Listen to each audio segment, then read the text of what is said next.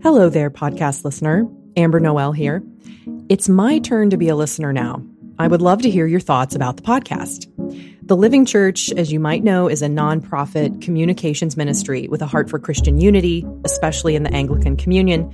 And we want to keep our mission sharp in all we do, including the podcast, and have fun, obviously. But would you write to me and let me know how we're doing? What's the podcast doing for you? Is it making a difference? In your thinking, your ministry, your prayer life, your daily walk with your golden doodle? Do you have some hot takes on what we could do better? I want to hear it all. I might even read your comments on the next episode. There are so many great podcasts out there. I want to do more of what the Living Church is here to do and less of what it's not. So, there are two things you can do to help.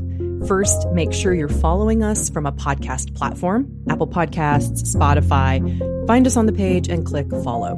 The second thing you can do is email me, Amber Noel at livingchurch.org. Share with me a thing or two you've gotten from the podcast over the years. And if you want, include something we might do better. Help us stay not just a great podcast, but on mission. Follow us, email me, A M B E R N O E L at livingchurch.org. I can't wait to hear from you.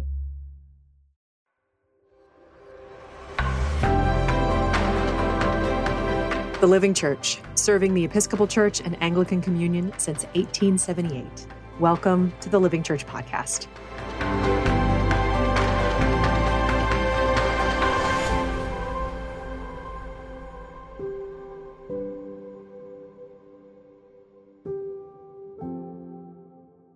From Charles Darwin to sex robots to the Big Bang and the Gospel of John, we are going to take a journey today into the wild and woolly world of faith and science. Pertinent to the Lambeth Conference, of course, but also really pertinent to anyone who knows anyone or is anyone with a bumper sticker or a yard sign or a social media account or a news feed or a smartphone or a smart home or vaccination and mask opinions. Really, anyone who has lived in the cool and totally rational and totally objective days since the Enlightenment. Actually, we do throw a lot of shade on the Enlightenment. Maybe that's an episode for another time, redeeming the Enlightenment or enlightening the Enlightenment or something like that. I digress.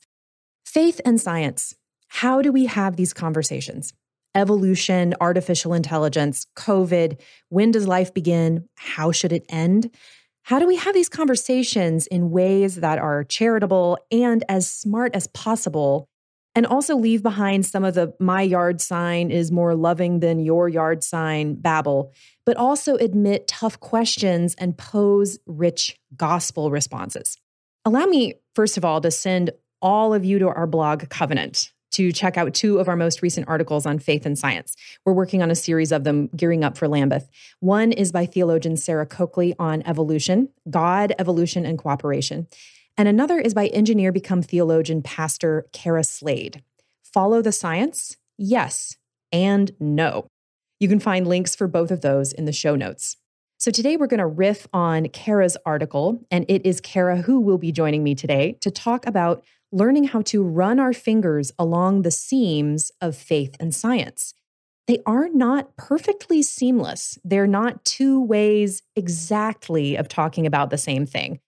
They don't always agree together quickly on the way, but that disagreement need not lead us into internecine Christian wars or into massive misunderstandings about science or depreciation of science and what it brings to the Christian faith. It need not lead us into battles with our neighbors, though it probably will lead us at times and for seasons into conflict with a prevailing ethic or vision of the world, especially when the vision threatens our ability to be human. Kara Slade is Associate Rector of Trinity Church in Princeton, New Jersey, and Canon Theologian of the Diocese of New Jersey. She shepherds Anglican and Episcopal students at Princeton Theological Seminary. She holds a PhD in mechanical engineering and materials science and a PhD in theology, both from Duke University. Her latest book is The Fullness of Time Jesus Christ, Science and Modernity by Wipf and Stock. Keep your test tubes at one elbow and your Bible at the other, and we hope you enjoy the conversation.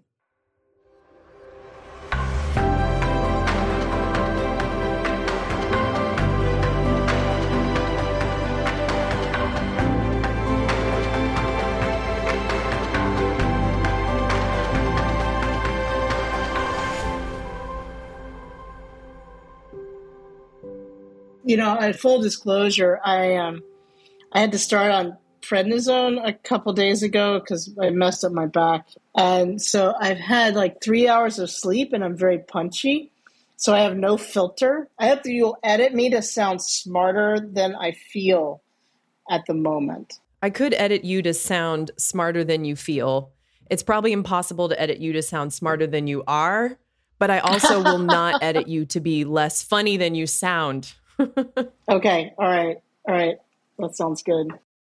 Kara, thanks so much for joining us today. It's an honor to have you. Yeah. Well, it's just a joy to be here. So thanks so much, Amber. Okay. So let's start with a little personal question. Where and when did you and I meet?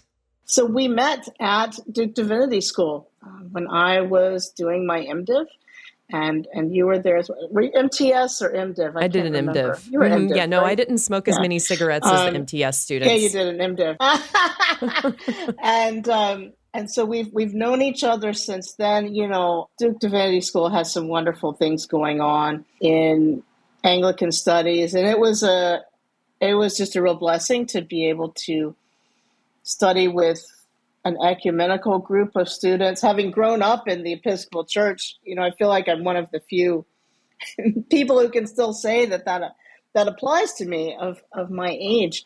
You and I and this other woman named Brittany ended up in a small group together. Yes, and right. the three of us were all in various stages of various levels of tumultuous but vocational discernment. We were all kind of like we don't have a clear path. What are we doing? And so we, by, right.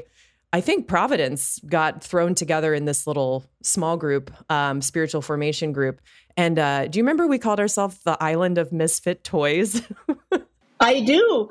I do. Um, and the Misfit Toys experience was something that I tell my students here at PTS. Oftentimes they're 25, 26, really fairly soon out of undergrad and there's a, such a sense that I need to have my five year plan, my 10 year plan mapped out, all my vision board, vision boarded of what my ministry is going to be. And to be able to tell people, hey, from my experience, um, it, it works out, and you can't see how that's going to work out yet. Can you tell us what you were up to professionally before you went to divinity school you worked yeah. for a little organization called NASA that I think some people have heard of. So what did God do with you yeah. there and and take you from being a scientist full time to being a minister? You know, I I became a mechanical engineer um, I think because because I found it interesting because um, it was a family business in some ways. My dad was a had a PhD in chemistry. My mom was a nurse and then a nursing instructor. And so science was kind of very familiar to me. I was very, very good at it, ended up getting a PhD in engineering, um, went to work for, for NASA. And I would say that what happened with me when I was working there wasn't, it, it was never a case that I had one moment where I said, ah, yes, um, I'm not going to do this anymore. I'm going to go in a different direction. And I would also say that I'd always been a practicing Episcopalian. Hmm, mm-hmm. I was never somebody who didn't go to church. But sometimes I'll tell people, I think for a long time I believed in the church more than I believed in Jesus.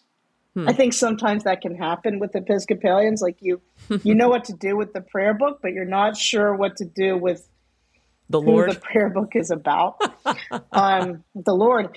And and I still I started working for NASA right before September 11th, and oh, um, it became a really weird. It was a really strange time to work in government, and in the midst of all of the the Afghanistan war and the Iraq war and um, being adjacent to an Air Force base and working with DoD some, it just became really kind of personally complicated for me. And it, it was crystallized in the experience of praying noonday prayer um, while I could hear fighters flying by my window. There was a little bit of a cognitive dissonance that went on with that. And and I think that was one thing that contributed to just a kind of general personal disintegration over the uh, five or six years that, that I worked there. And it just became very clear to me that this was not where I should be.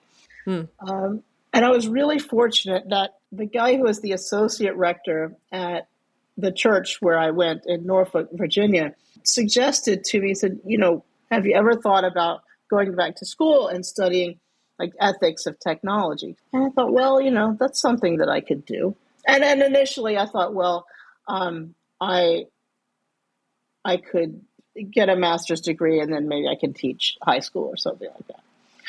Um, one thing led to another. and um, Jesus happened to me in a really profound way.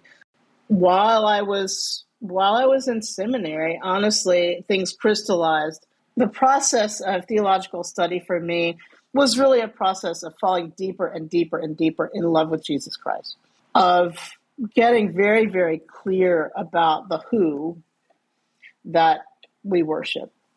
Um, in in in the liturgy in the prayer book with falling in love with the story of scripture and turning towards what it means to proclaim that word in a world that I think struggles to hear it.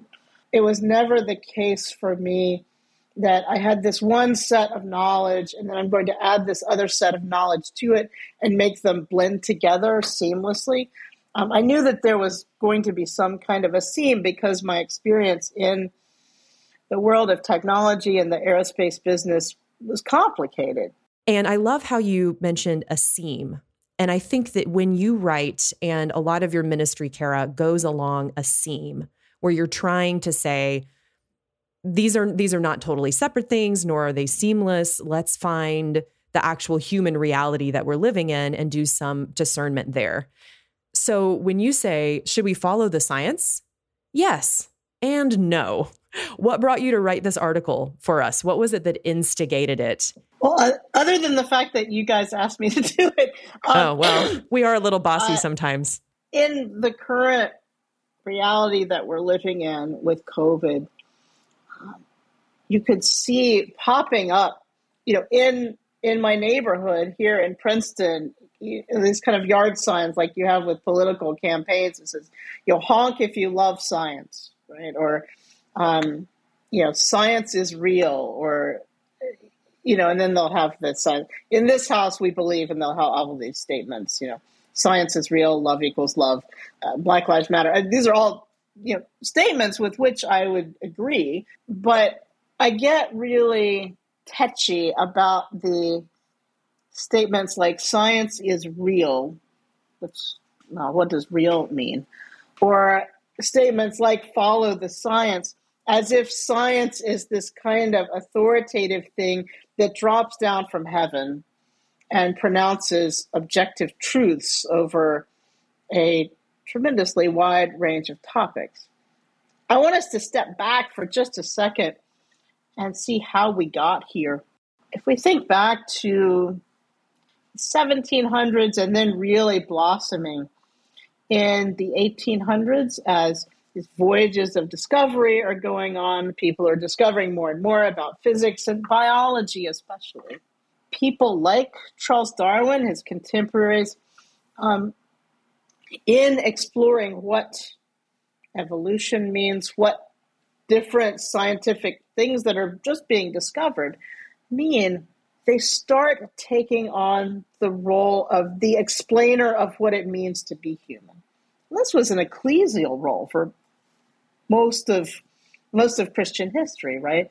The church had a, the kind of the account of what it means to be human, and here then there are other people who are coming along with stories, telling stories of what it means to be human, and they have the advantage of, from a public relations standpoint, of claiming that they don't also have a story. You know, um, mm. what is it? Mm-hmm. Stanley Hauerwas says about the story, the Enlightenment story, is claiming that you don't have a story, mm-hmm. right? Um, mm-hmm. And and this is kind of how scientific authority develops, and more and more people look to scientific especially scientific popularizers, to explain to them what it means to be human. And what gets hidden a lot of times in this is the fact that there's a politics that goes along with it. If you look at um, Charles Darwin's book on the you know, the origins of man, wow, there's so much politics in it. What? And really? so it becomes important to tease out. Yeah, it's crazy that that these objective things. I'm making scare quotes with my with my fingers. You can't oh, see it on the okay. radio. I can um, see it. She is doing that. That these objective, yes, these um, objective truths about what it means to be human, you know, kind of descend from on high. And then that, the fact that that there being a politics in that also extends to things like how we look at COVID, how we respond to COVID. Well, it can I pause you there for a second, Kara? That, Could I pause you there yeah. just for a second? Because how exactly, because Darwin's origin of species and what was happening there is just so important to seeing how we've gotten to where we are today with COVID and and with different differing Christian ideas and levels of belief about climate change and all this. So I'm, I'm still I still haven't quite caught how origin of species is also making political claims. Can you give us some examples of specific things that he's saying or pulling out that then would be would would get included in people who are then using his research? They're also pulling with them some of these philosophical, political, anthropological assumptions. What are some of those? Well, a really good example of this you can find in one of Darwin's, Darwin's other books, The Descent of Man. Darwin is very, very keen on tracing a continuity between you know, the evolution of other animals and the evolution of humans, right? So it's not that humans are somehow a special case, but that you we can see how protozoa evolved into primates, evolved into people. And in the course of arguing this really hardcore continuity between uh, non human animals and humans, he starts making comparisons based on self awareness and memory and cognition um, as a way that you can draw these continuities. And he uses the example of well, imagine a, um, a well trained hunting dog. And this hunting dog has been a faithful companion for years and years. Um, is so smart, always finds the bird, all of these things. Can we not say, he'll argue, that that this hunting dog lying by the fire and remembering the glories of the hunt has more awareness and memory than it, and I, I'm sorry, this is his language is not great, than an Aboriginal woman who doesn't know what numbers mean. Hmm. Okay.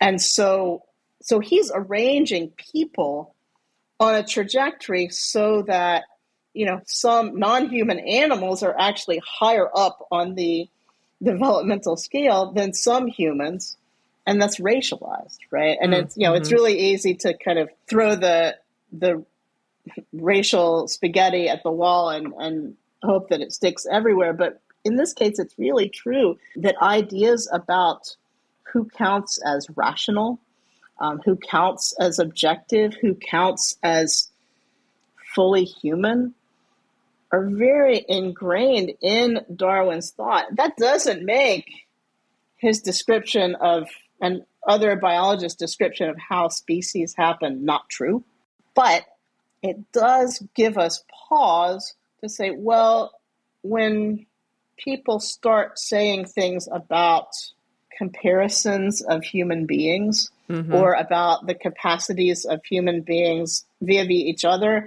then we really need to put the brakes on and say, what, what are you doing here? And it happens so often in writings of evolutionary biology that, you know, at some point you have to wonder is this kind of a feature of the discipline and not a bug? Um, hmm. And you look at folks like Stephen Jay Gould, um, and a gentleman who teaches at UNC Charlotte, uh, John Marks, is a biological anthropologist, really, really hammering on this point that evolutionary biology can really easily drift over into scientific racism or that evolutionary arguments can be picked up and deployed by you know really pernicious racists in order to make those points. Yeah yeah and even if it's not even when it's not weaponized in such a pointed way it's still making judgments about where human dignity and identity lie. How can we identify a real human? Well we can identify who's a real human by those who have high levels of this, that, or the other. We say, oh, a human is someone who has, you know, we point to memory or we point to a quote unquote rational capacity. And in the case of comparing a dog with a great memory and lucid dreams to a woman who has never learned algebra, we're also looking at education, level of education. So then that also gets into really troubling waters, not only racialized, but also looking at the way that uh, brain function, different, you know, we're, we're saying what makes a human a real human is a certain level and kind of brain function, which is very troubling when you look at aging, when you look at children and infants and children who are in the womb, when you look at people who have intellectual differences or disabilities. This, there's just a whole range of troubling things there that that lock into uh, these racial problems as well. And I see the, I think that we can we can all see this problem, but I wonder too, can science ever inform what it means to be human? You know, when could faith learn from science? Is that possible? So, can you speak a little more into the problem here, but also say, there might be something that science is trying to do that's not entirely objective. Can it have a kind of philosophical role that can be helpful to faith? Oh, absolutely. Absolutely. And in my own career, I, I did my master's degree in nonlinear dynamics and chaos theory. And there was a lot of thinking about what does it mean to to imagine um, something that's not two dimensions or three dimensions, but like 2.74 dimensions. What? It's a cause of, of wonder. Yes, right? It's a, um, and to look at the, if you've ever looked at fractals or, or these different images from, um, from chaotic mathematics, they're beautiful. They're beautiful. They inspire wonder. Um, the same thing is true with the images that we see from um, from exploration of planets, from the our various space telescopes that enable us to see things that we've never been able to see before. To and to look at, you know, the the birds and the fishes. I mean, these mm. these things all inspire wonder mm-hmm. at God's creation. Mm-hmm. And the scientific impulse, the the best of it, um, is the impulse to understand that wonder, the source of wonder, deep more deeply. Mm-hmm. Um, mm-hmm. And we do this through a process of okay, I'm going to make a hypothesis. Maybe it works, maybe it doesn't. We test this, and it's a communal process, and that too mm. um, can be a very good thing. But it's also incumbent on us as science people to um, to be aware that this is not an un does not result in um, things that are always an unqualified good.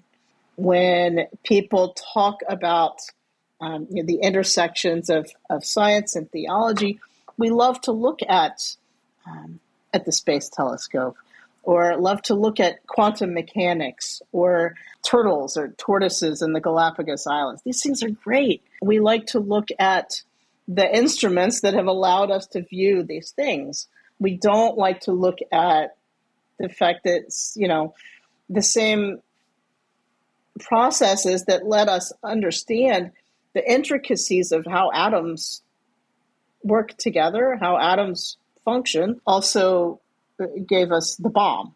How can we be aware of what we're doing in a way that we don't make more bombs? yeah.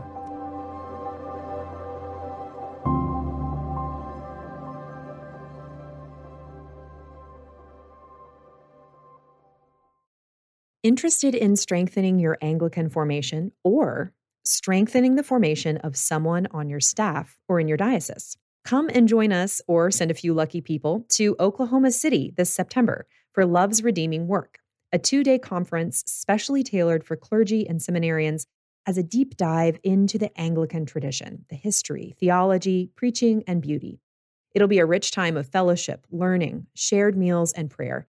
Keynote speakers include the Reverend Dr. Ephraim Radner and the Right Reverend Joseph Galgalo. Check it out at tlci.livingchurch.org forward slash calendar, or just click the link in the show notes to see the schedule and register. That's tlci.livingchurch.org forward slash calendar, or click the link in the show notes.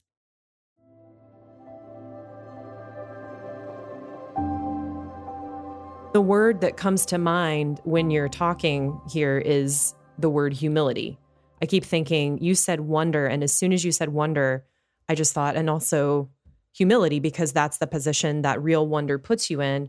And it seems to me that it's that humility is one of the dispositions that makes for a good scientist and also a good priest, I would say. Yeah. Yeah. And a good human I being. So. Yes, we are all, we're sort of awed. I, I, I tend to use the word awed um, by the wonder of God's creation, and in having conversations between people of faith and scientific people, but also knowing that scientific people are also often people of faith, right? I mean, it's not like these are two separate categories.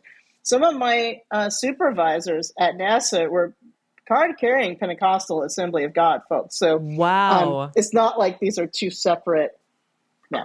Oh, yeah. So, um, so it's not that these were two separate categories that never overlap, right? Mm.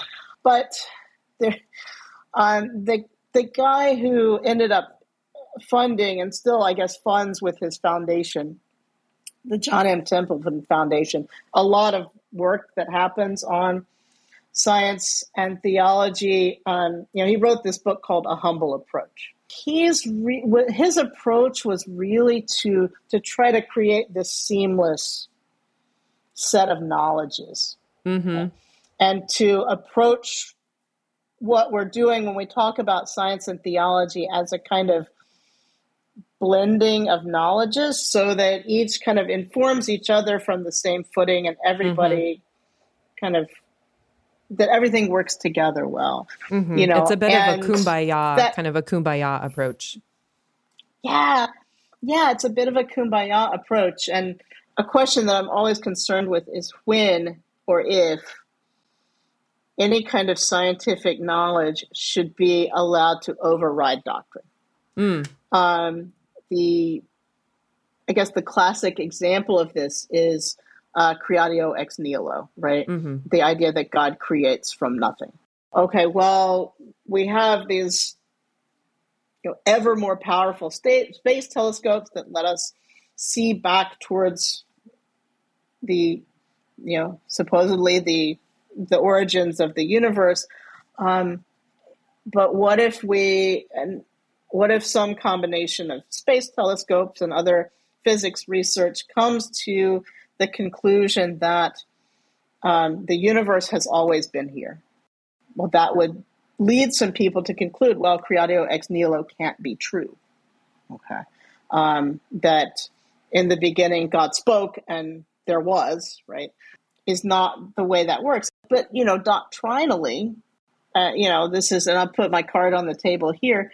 I'm not interested in, I learned this from, from Willie James Jennings. I'm not interested in a God who only works to rearrange the status quo.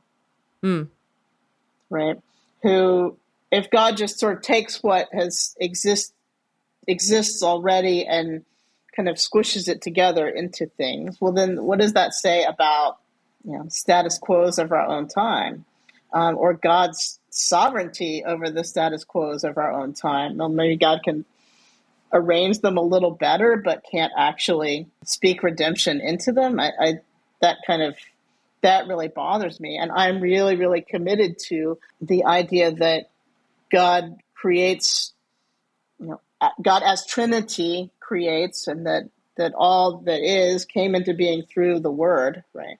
And so I think that would be an example of where doctrine has to say, no, like stop. you know, you, you, you're not gonna you're not gonna overwrite this claim because I mean, you really don't know what you're talking about in the end.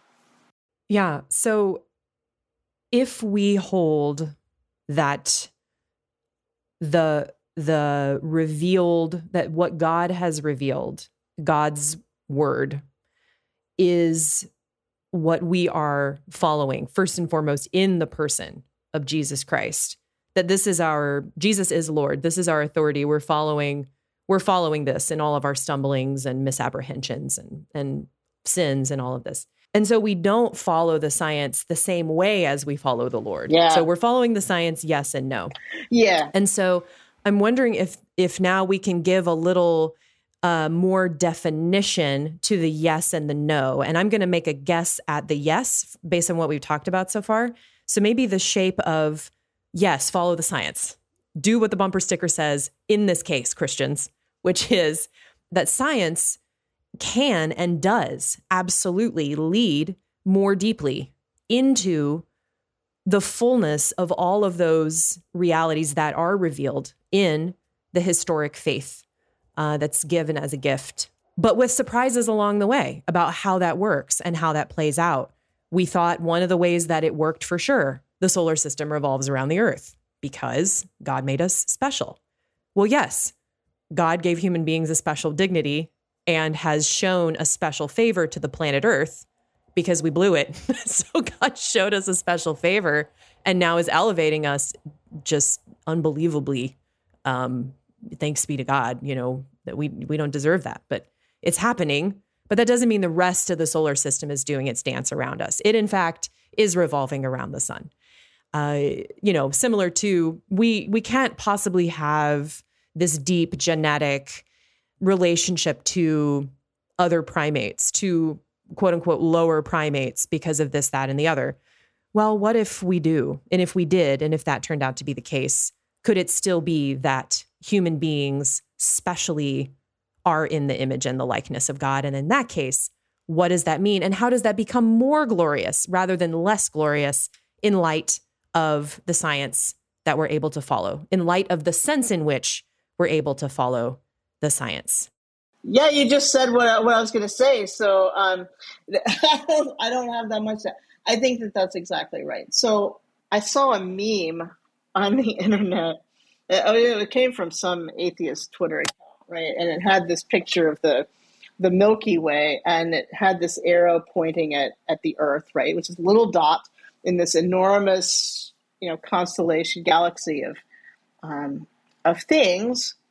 And it had this little arrow, and it said, "Ah, yes, you know, God chooses this place."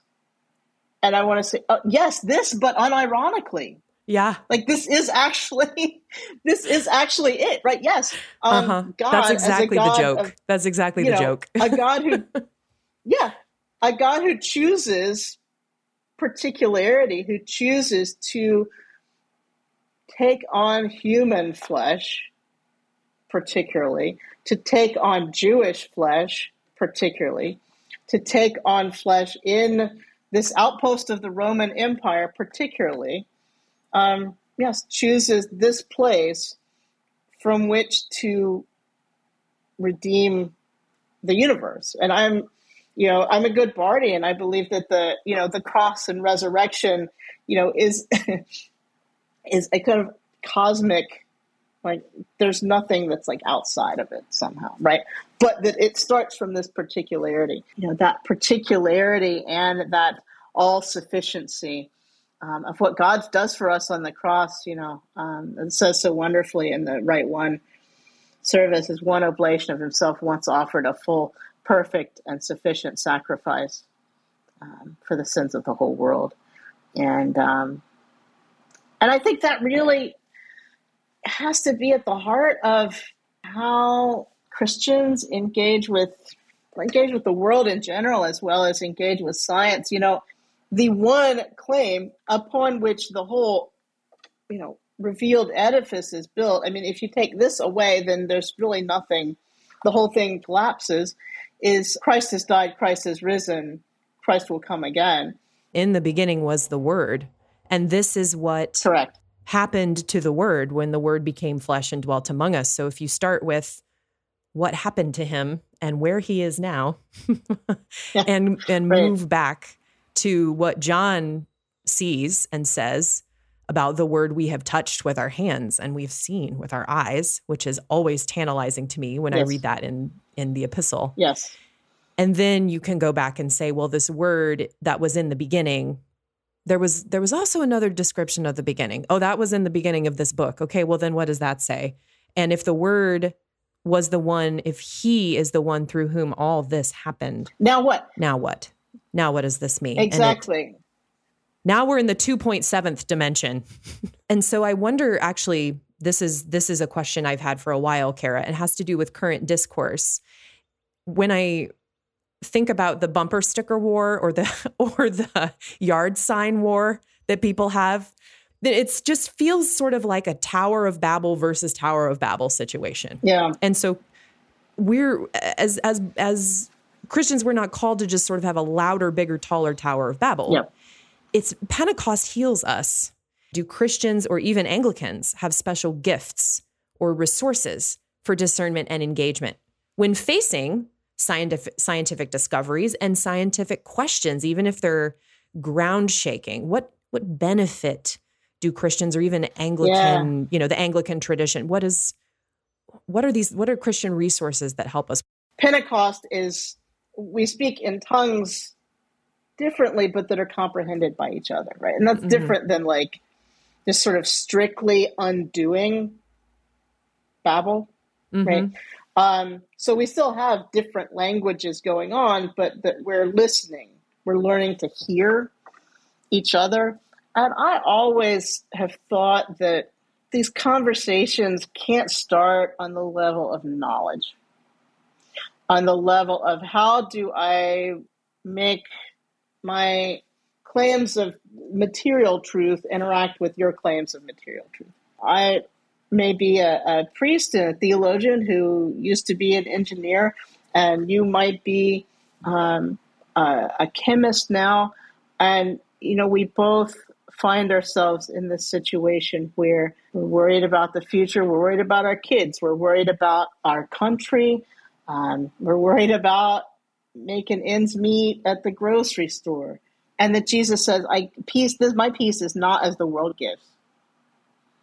This is not as the world gives, but my peace I give to you, my own peace I leave with you. And so can we start to have these conversations on that level? And then you know we can unfold into questions of knowledge. But i think it has to start on the level of the essentially human. Um, and on the level of what it means to be human what it means to live a moral life.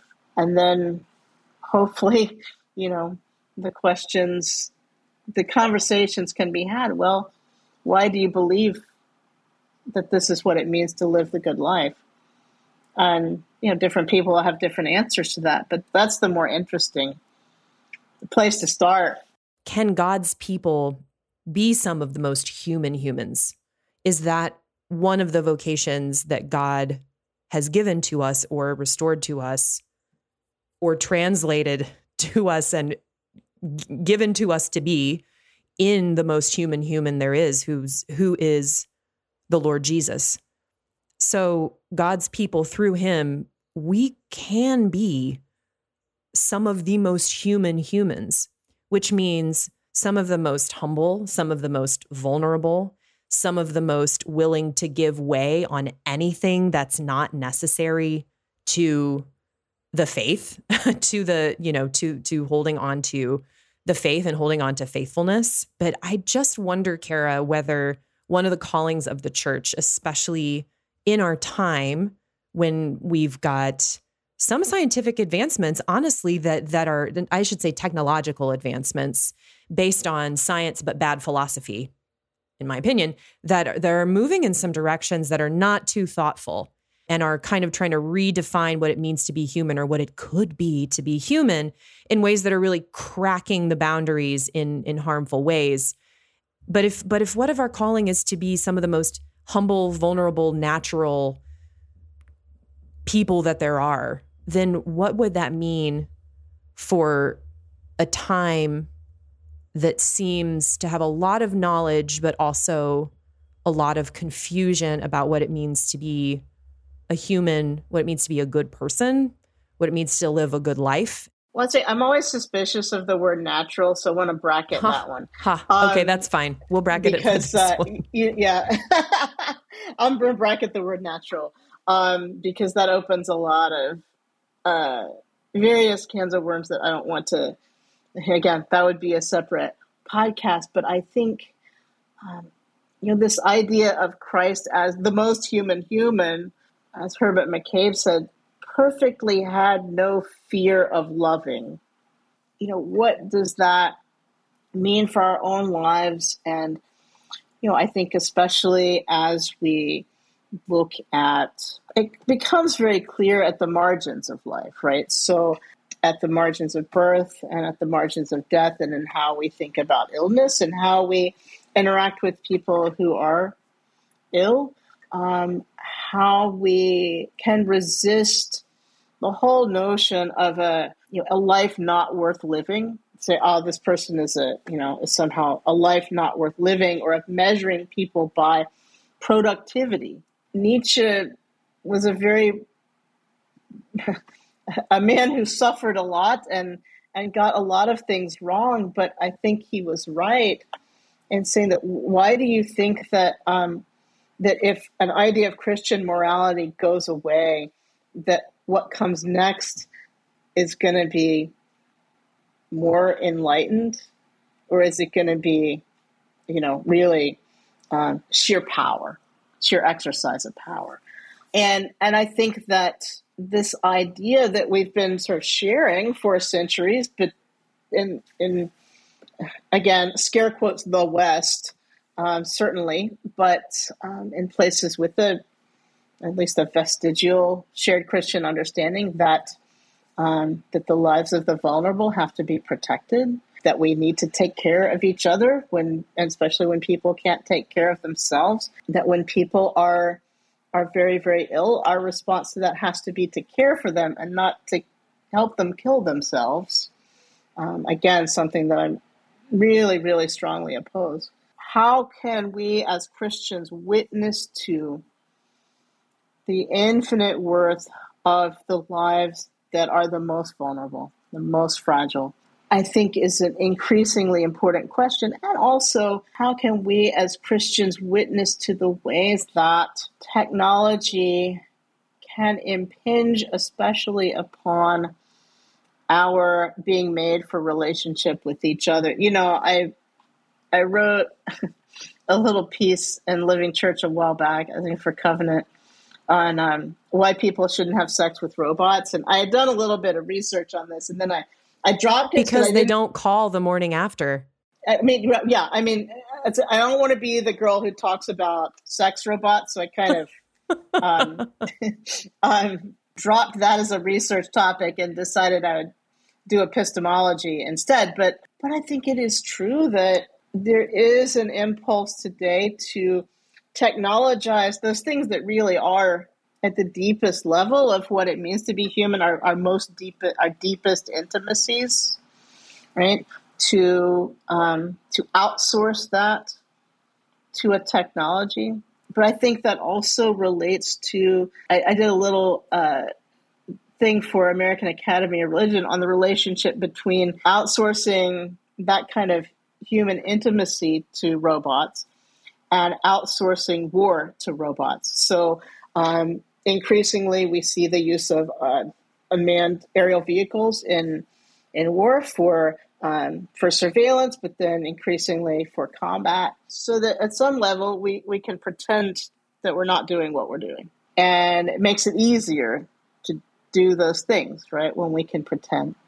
There's also, you know, and I have a, a tremendous concern these days about um, the development of artificial intelligence, especially mm. as it is used to replace human labor with you know AI. And this is not just for like factory things, but you can have like robotic legal writers, oh know, AI Wow. AI lawyers or something, right? Wow. Um, or AI, I think if, maybe you've seen these things, AI um, bloggers, right? If you no, if your company is too lazy to, oh yeah, if your company is too lazy to hire an actual writer, you can have an AI write for your, you know, write to produce writing, and I, I think they've done this with news stories too. So, you know, outsourcing to technology isn't just a um, a manual labor thing. It, it you know, it comes for all of us in the end. And again, God has given us work to do. Mm-hmm. Um, this is part of our humanity. Again, um, mm-hmm. the dignity of our labor and the ways that, again, that um, that technology works against our human dignity. And I think sometimes, and I'm completely guilty of this, fully admit, we can resist technological advances because it sounds scary, but we don't know why.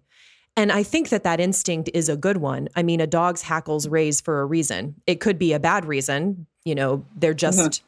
afraid yeah. of men in general, you know, and that's, you have to teach the dog better than that.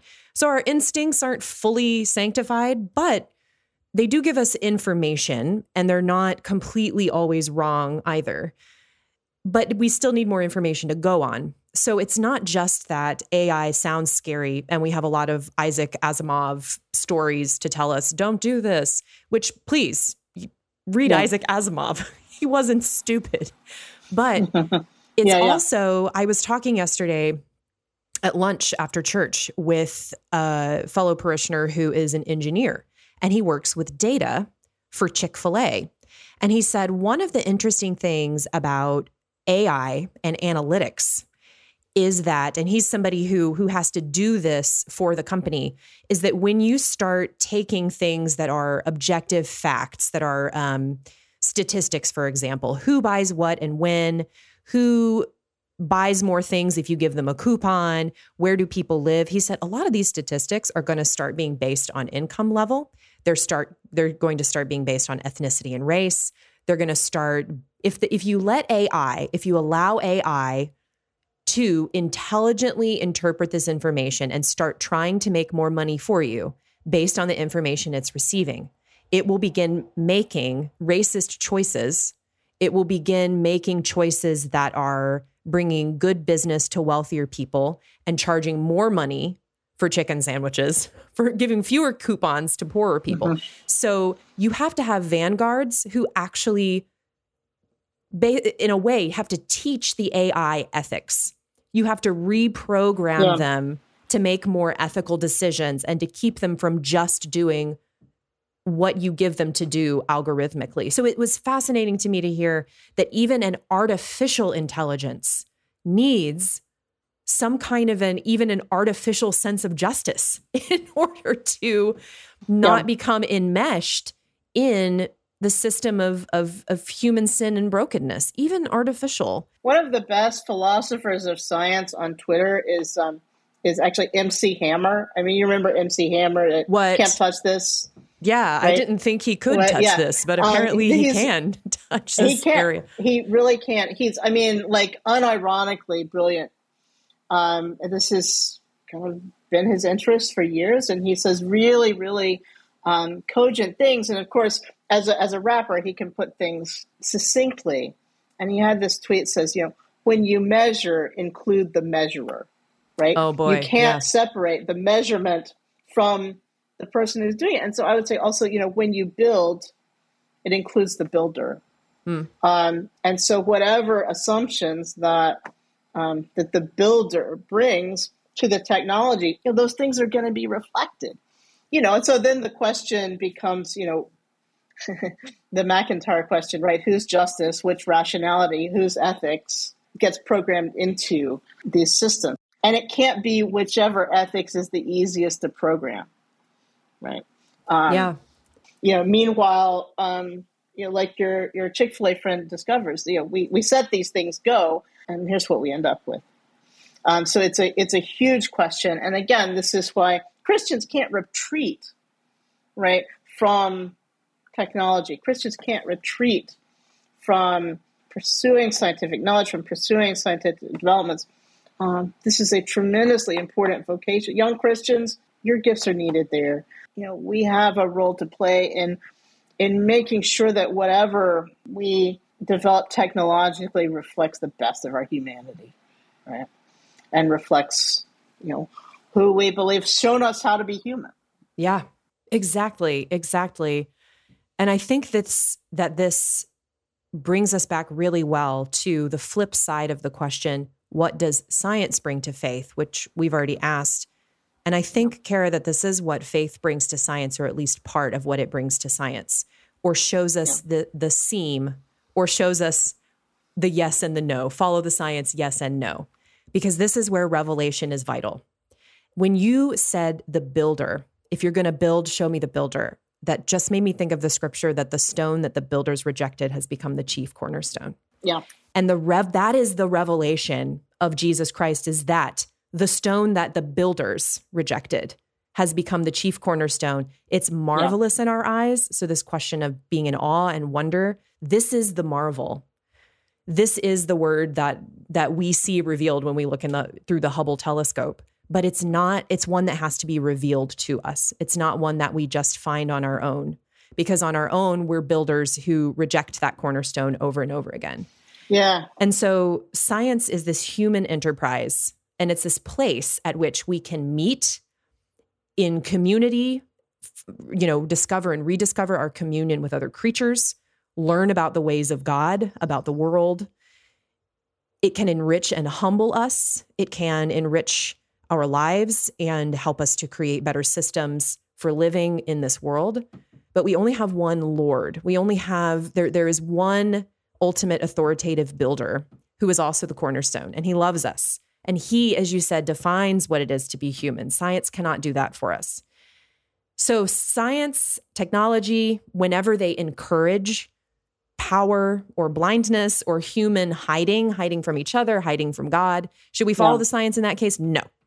but when it's helping us to live, to be human, to help others live, to to help others be human and to experience the love of God for them as much as they can and for as long as they can in this life. Then should we follow the science? Yeah. Yeah, we probably can. Yeah, yeah, absolutely. So when we ha- we see some folks say, "Well, faith, not fear," um, look, talking about vaccination or COVID and these kinds of things, I'm like, no, don't do that. Okay that's a, just a tremendously unhelpful, it's almost Gnostic kind of approach that to say, well, and I think as Anglicans, we can really contribute to this conversation because we're not afraid of the material, right? We we use all of the, you know, we we bring created things to the glory of God. Right? That's what it means to be a sacramental people. Um, that's what it means to be a people who take seriously the role of beauty so I think as Anglicans, we can see how people can bring these wonderful developments of science to bear on really pressing issues in ways that, um, you know, faith includes the prudent use of the fruits of medical research. And so I think it is important for us to be engaged with people who are doing scientific work, for people who are Christians to be doing scientific work, and not to not to set ourselves apart in these polarities while also knowing that we sometimes do have different languages. I have been speaking today with the Reverend Dr. Kara Slade. Kara, it's been so great to see you again, to talk with you, to have this incredible conversation. Thanks for being with us. Oh, it's awesome to be here, um, Amber, and I'm just so grateful for you um, and for all of the work that the Living Church does to sustain conversation in the life of the church.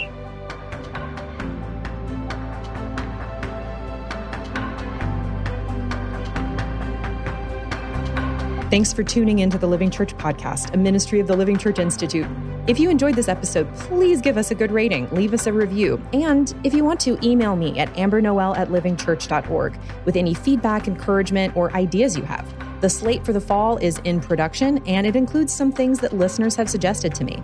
In two weeks, we will hear from the Reverend John Jameson, also known as John Jameson of the band Delta Spirit, on what he has learned about ministry, leadership, and the spiritual life from being a musician, specifically from being a bassist in an indie rock band.